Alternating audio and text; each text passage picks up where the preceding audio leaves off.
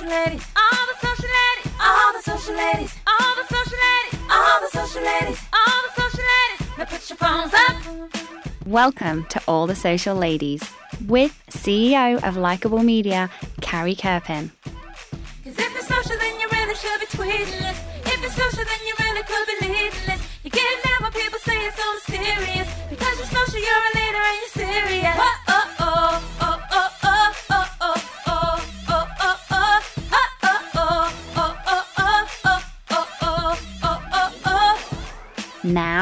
Carrie Kerpen. Hi, everyone. I'm Carrie Kerpen, CEO of Likeable Media, and ready to chat today with Crystal King, social media and marketing strategist at Keurig Green Mountain. Crystal has many years of experience building brands with both traditional and digital means. So we're really, really excited to talk to her today. She's received a bunch of awards. She's totally fabulous. And she also has worked as a communications professor at Boston University. She also, if that's not enough, writes and edits for a Grub Street blog, Writer Unboxed, and iMedia Connection. Crystal also has a love of ancient Rome and the Renaissance, fine food and wine, poetry, and she also speaks Italian. So, this is one worldly guest we have today. So, I'm quite excited to introduce you all to Crystal. Welcome, Crystal. Wow, that was some introduction. Thank you. Well, you I'm know, happy to be here. I have to say that, you know, I met Crystal, uh, well, I met you just about a year and a half ago at Social Media Marketing World. And I found it to be so interesting that you had such varied interests. Like you were there with Keurig, we were talking all about social there, and then we started talking about your writing, and you just you have such a wonderful diverse history that I feel like the listeners can really benefit from. And so I, I would love to talk to you first about your career. Can you tell me like how you got your start? Because we have a lot of listeners who are pretty early in their careers. So I think it would be great to hear about your start. Wow, um, gosh, it's been a long time now. um, I um, began actually in, when I was in college. I really wanted to be a journalism major. Yep. Um, and fortunately, I picked a school where journalism really wasn't their forte, and I went for the the place where they were, and my friends were there, and I just had all the wrong reasons. Um, but it turned out to be one of the best decisions I had made. But what I ended up in is a, a um, with a major in um, English writing and literature, and I've always had a love of writing ever since I was a little kid, and so I knew that whatever I wanted to do in my career, I wanted to write in some fashion or another. Or I had to be happy enough that um, I could still um, have the writing be a component of it, uh, Right. because I knew that that's where my big love was is is in the writing. And so I um, ended up working actually in some startup companies in the world of marketing. And marketing really appealed to me because I love talking to people. I love um, it has certainly some writing components to it. It um, also is extremely creative. And that appealed to me a great deal. And so I ended up working in a, a variety of tech startups. I found my way from Seattle to um, Boston, and um, and ended up in wearing all the hats actually in marketing. I've done events. I've done. Um, I've done everything from writing bios to writing collateral to uh, putting together um, campaigns for advertising, as well as um, doing a lot in the world of PR. In fact, my last couple of jobs before I landed um, here at Keurig Green Mountain was in PR more specifically, where I wrote more press releases than anyone should ever write in their lifetime. well, that gave, certainly got you your writing that you were interested in. Did you, when you worked with startups, did you enjoy that as like an early start to your career? I know that it's very different from working in a larger company. Yeah, at the time it was really uh, a fun idea. Um, I, it was during the dot com era. Everybody had a startup. It, there was um, so much happening and going on. Um, also, too, I think when you're younger, um, the atmosphere that you're in and the friendships that you form are extremely important in a way that maybe they're not um, once you start to um, you know get married and you people have families. Your relationships with people change. So in the startup world, it was really um, wonderful because most of the other people I worked with were young people, and we had we were friends beyond beyond the work environment, and that turned out to be wonderful. I've kept those friends throughout the years, but it's an extremely different environment. You're working very long hours. Um, you put a, a big deal of your heart and soul into it, um, and then so there's a point where oh, and I've had more stock options than anyone can imagine. and none of which actually ever panned out to be anything. Yeah. So um, that's one of the trickier parts of startups is you're definitely taking a risk. And so if you're lucky and you get in on a risk like Google, then you're great. But um, you know the the truth is, is in a lot of cases that's not it. And your company may be bought, it may go under, it you may realize this isn't what I need at this point in my life. But um, the lessons that I learned from that were fantastic. How to be fle- how to be flexible, how to um, be creative, um, how to how to move with the flow. Um, Yeah. working in a startup is, is something I definitely recommend at least everybody does at least one point in their life. See, I love to recommend startups for early in your career because you get you do get to wear so many hats and you do get to experience like a really tight knit community. And like you said earlier in your career, when social is much more important to you, the, you know, being social with your friends, et cetera, it's such a great kind of place to an environment to foster that too. I think I think that's awesome. Very early in the career is is a great way to do that. And some people get the startup bug and that that's just it for them. They just love it. So then you went over to Keurig Green Mountain. So tell me about how you got into social media specifically. Obviously you've had this wealth of experience, many years of experience, and, and you're now in social. How did that come to be? So I've always been a super early adopter of technology, Mhm. and especially in the area of the internet. Um, I was one of the first people with you know a CompuServe address and AOL and Prodigy way back in the day. Now I'm definitely dating myself there. I love it. I love it. um, but, but along with that, I mean, I was blogging, um, you know, back in '99, um, and blogging really was where the first social began. Um, the whole idea of of um, internet interconnected communities really took off about that time, and so for me, it was just a real natural adoption of um, social media in my own personal life.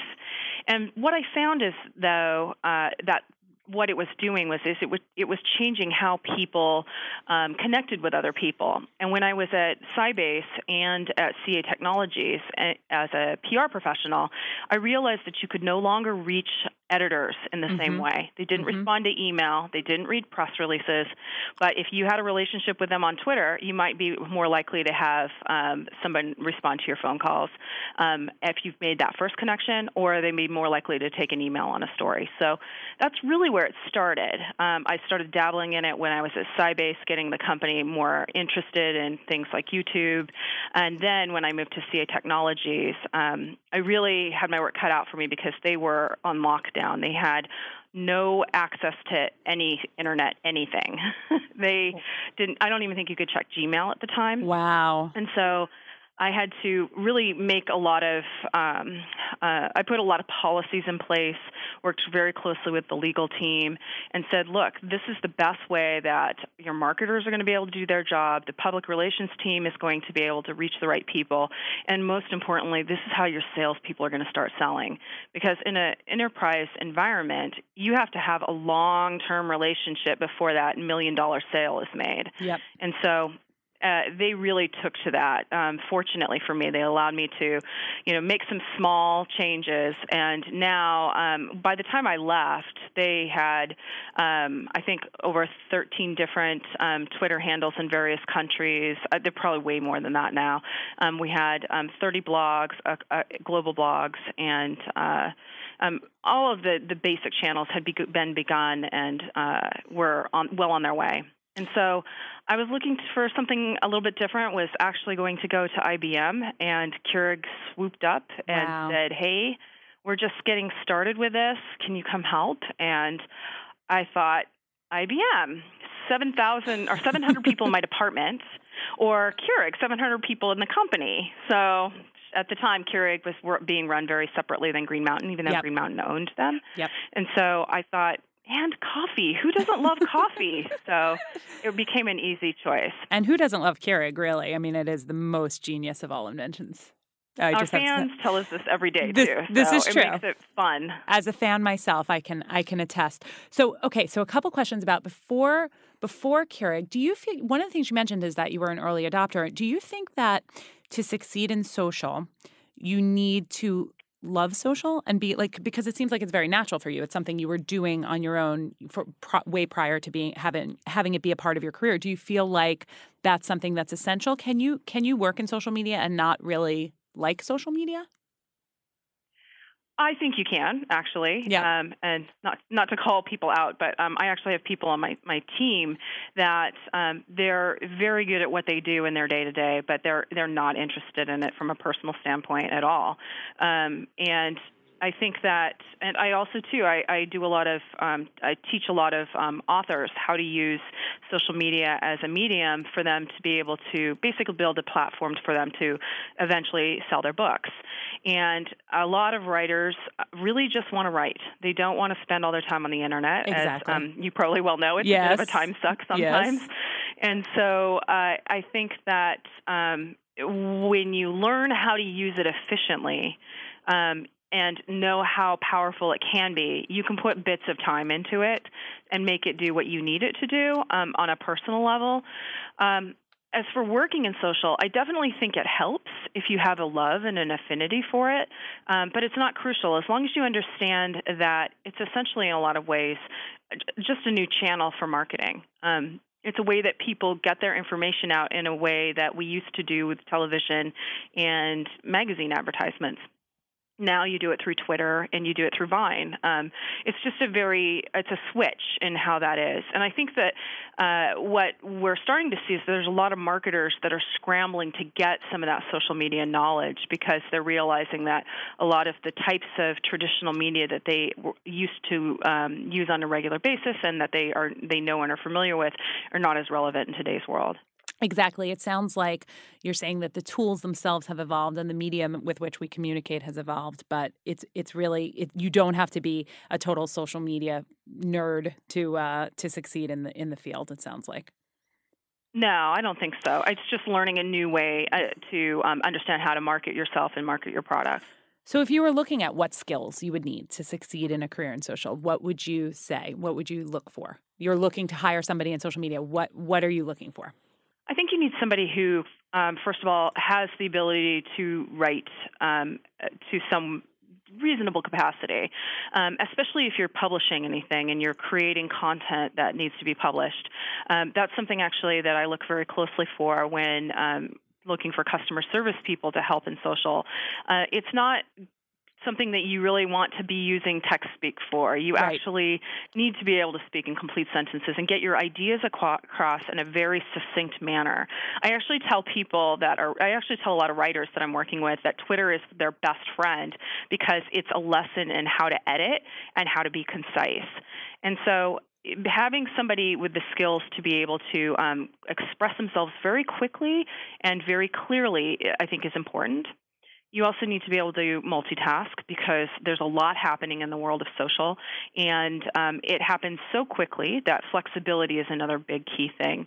Um, and you have to have a little bit of a hard skin in the sense that if something bad happens, you have to know how to immediately turn on a dime and figure out how to creatively problem solve, which is another thing I would suggest would be a great skill to have Yes. and how do you fix those types of scenarios. So, um, I mean, there, of course, you can uh, probably apply all of those things to other jobs in different kinds of ways. Um, but I think that those particular skills are really at the core of, of what you need in social. And if you read fast, that's a big bonus. Ooh, that I haven't. That's a good nugget. Read quickly. I Yeah. love it. I love that. Yeah, I think for me, something that I look for all the time is just a really good understanding of tone. You know, the ability to communicate via Yes. via the written word, like with with proper tone, is so key, both in in outgoing messages and then in customer service as well. I just think is is really really key. And I, I agreed with a lot of what you were saying there. So, okay, so you're at Keurig Green Mountain. Tell me about the approach to social there. So for us, the customers really come first. Um, you know, the, I think for one of the reasons actually that I came to Keurig in the first place was simply because um, that's that was their original approach to it. Is the idea that their customers were talking and they wanted to know what they were saying, and they wanted to be able to help them and respond to all of the things that they were asking. And so to me, that was really key. It was a company that didn't care so much about the selling. They, Mhm. they really cared about making sure that the customers were heard and that they were being responded to. And to me, I just that that to me is the essence of the power of social media. Because if you are taking care of your clients and you're listening to them and you're responding, their loyalty grows and they're going to talk more about you. And we've seen that firsthand. Um, if somebody comes to us and says, Hey, my brewer broke this morning, I couldn't have my morning coffee, I'm really upset.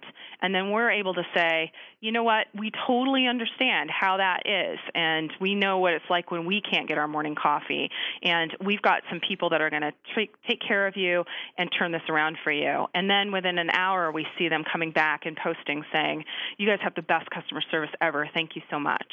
Um, and so we see that every day over and over and over. And what we have also seen along with that is that our our followers grow, um, the people that they talk to um, become fans of ours, and uh, we have just in general greater success. We have um, stronger brand reputation. We have a very high sentiment, um, customer sentiment, some of the highest I think of any company I've ever even imagined working for. It's amazing. Um, people really love to talk about Keurig and the coffee experience that they have, and not just coffee, all, all sorts of different beverages nowadays. Um, and to me, that's really exciting. That's that's really the the core of of what we're trying to accomplish here. So it sounds like you're using primarily, especially when you joined, you were looking at using social for both insights, so understanding what the customer's saying, and then obviously customer service and being able to uh, both troubleshoot and, and help answer fans when they have a question. How about a proactive approach? Are there what do you do when you're looking to launch something new or do a campaign? What what is your general philosophy around that? So, uh, one of my colleagues actually, she uh, whenever she she's um, talking about what I do with with um, with our customers is that um, one of the things we do in social is that we help our customers tell their stories, and that's exactly the way she put it. And or we tell we help them tell their love stories, and I love that whole idea it, because it really succinctly captures what we're trying to do from a proactive standpoint.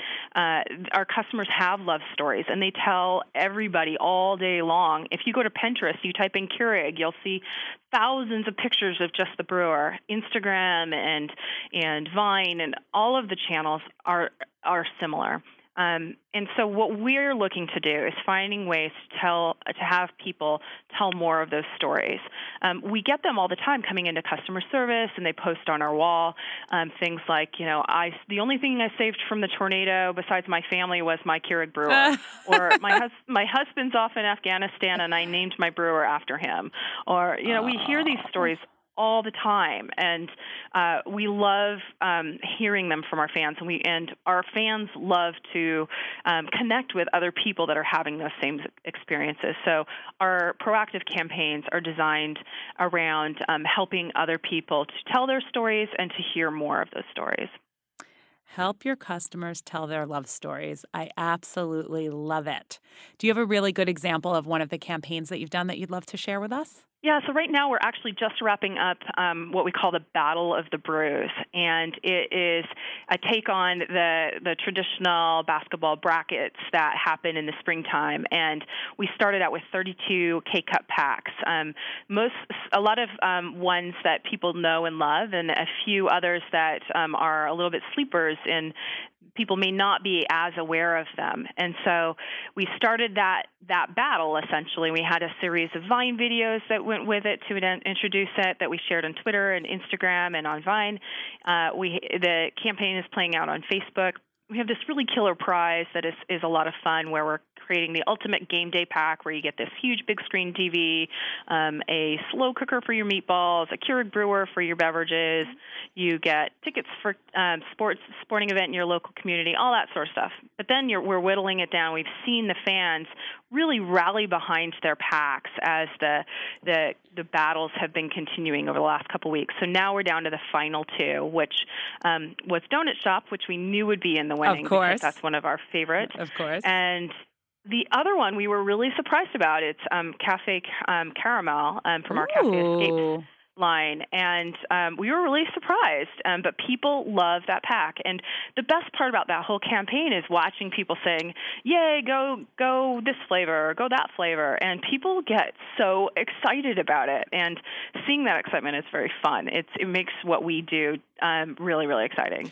What I love about that is the clear example of how that actually ties back to the strategy of having customers telling their love stories because they're sharing the flavors that they love and they're really rallying behind them quite literally in this battle of the brews. I love that. They um, have uh, every every round they're they're back there cheering on their favorite flavor. It's it's totally fun. It's it's absolutely been one of the most fun campaigns we've done. Ooh, I love it. That's awesome. Um, so you mentioned a few of the networks around. So you, I heard Vine, I heard Twitter, I heard Instagram, I heard Facebook. Um, how do you determine what networks are appropriate for Keurig Green Mountain to be on? So we started out actually with Facebook and, and Twitter primarily, and that was only a couple of years ago. I think a lot of people may not realize that we're really fairly young in our social media strategy compared to a lot of other companies our size.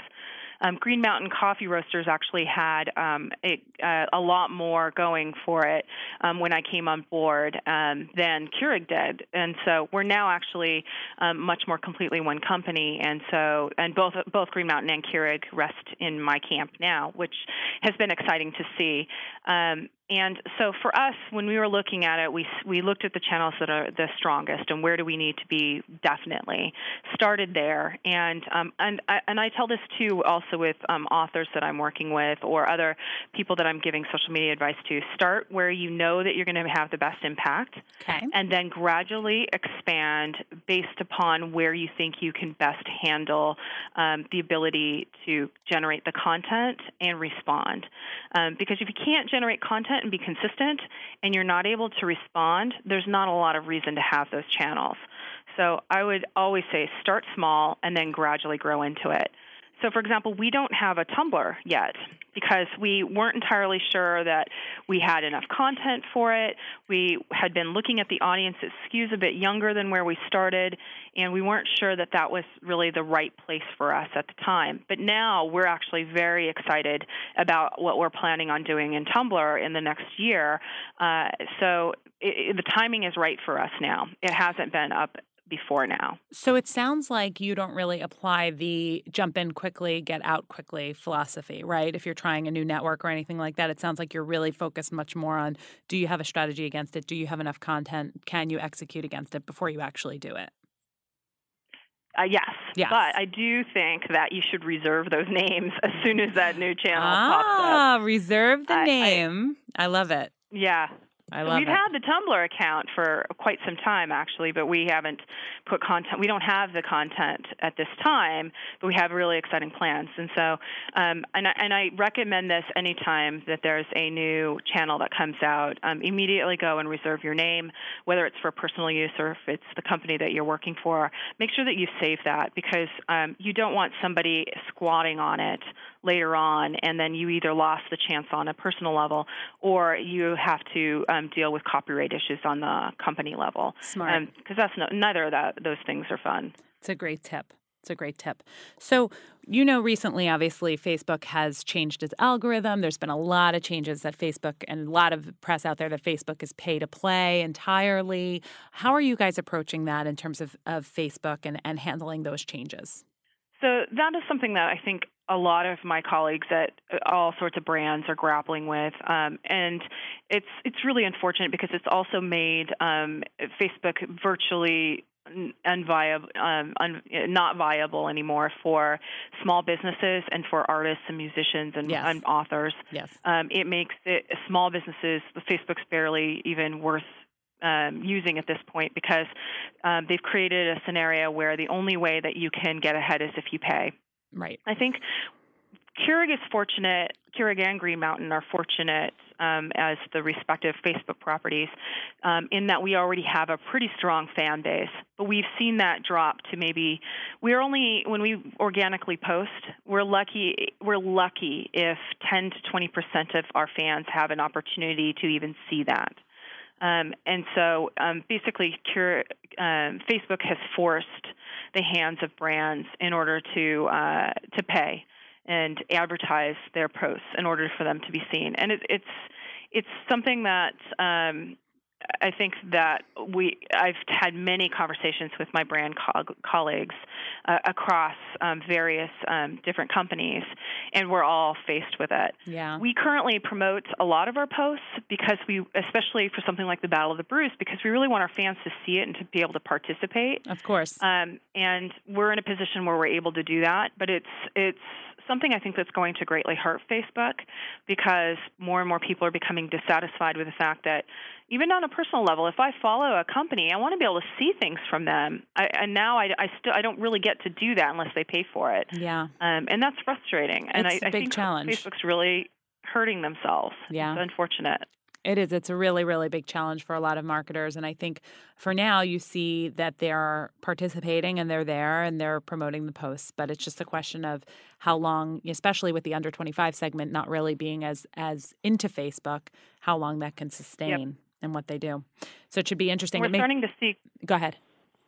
We're starting to see companies actually that are saying we're not going to use Facebook any longer. And that, I, I think, is a huge, big deal. Um, you don't really want people Facebook really shouldn't be excited about that aspect of it. And I hope they're rethinking their policies as a result. I hope so too. I, you know, it makes me wonder a lot of times about what what's next for Instagram, right? So as you as you start looking at mm-hmm. at the company as a whole, it's like okay, so we're going to shift resources and do a little bit more organic content on some of these other networks, but if you think about it, it's Instagram is Facebook, so it's where does that end up in the long run? It's very interesting, I think, to to think about.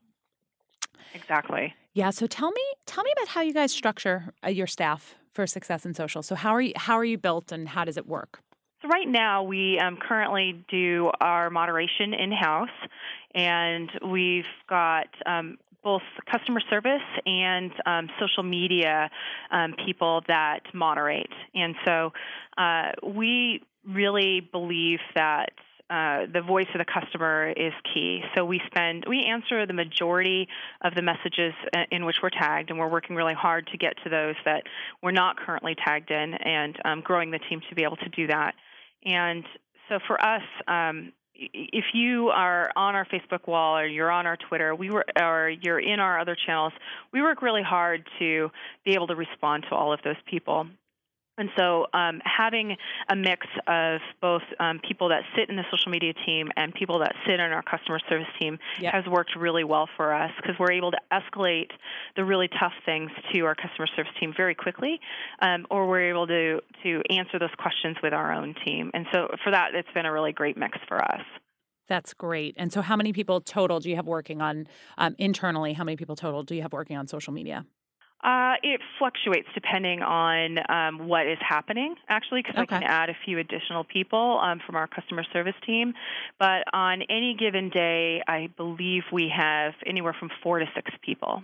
Four to six people. Wow, that's great. Yep. And so, when you're working on social and you have these people that are dedicated to social from your organization, I know you said that from the beginning, even when you joined, they were focused on insights and customer service as the key, really the key metrics in terms of being on social. Do you ever get really strong ROI pressure? What? How do you answer the question of is this all worth it?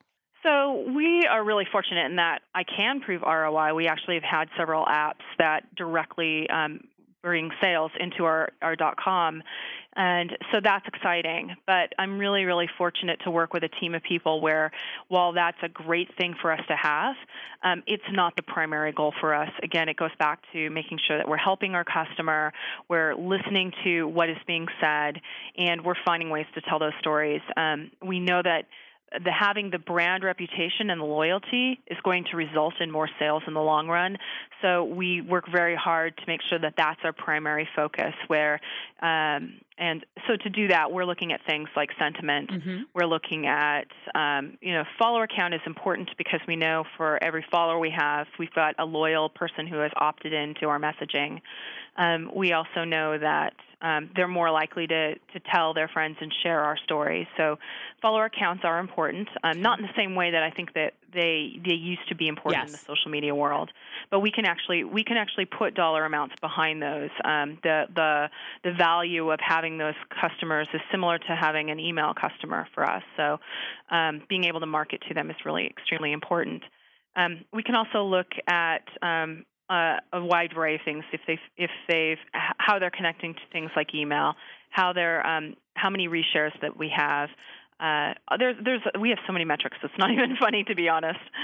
I love that, and I love that even though you've been able to prove direct ROI through an e-commerce campaign, you're still looking at the numbers that matter for social more broadly, which is about really what you can do for your customers. Loyalty and sentiment i think is is key there. I, it's so great to hear how forward thinking you guys are and it's just it's really really impressive.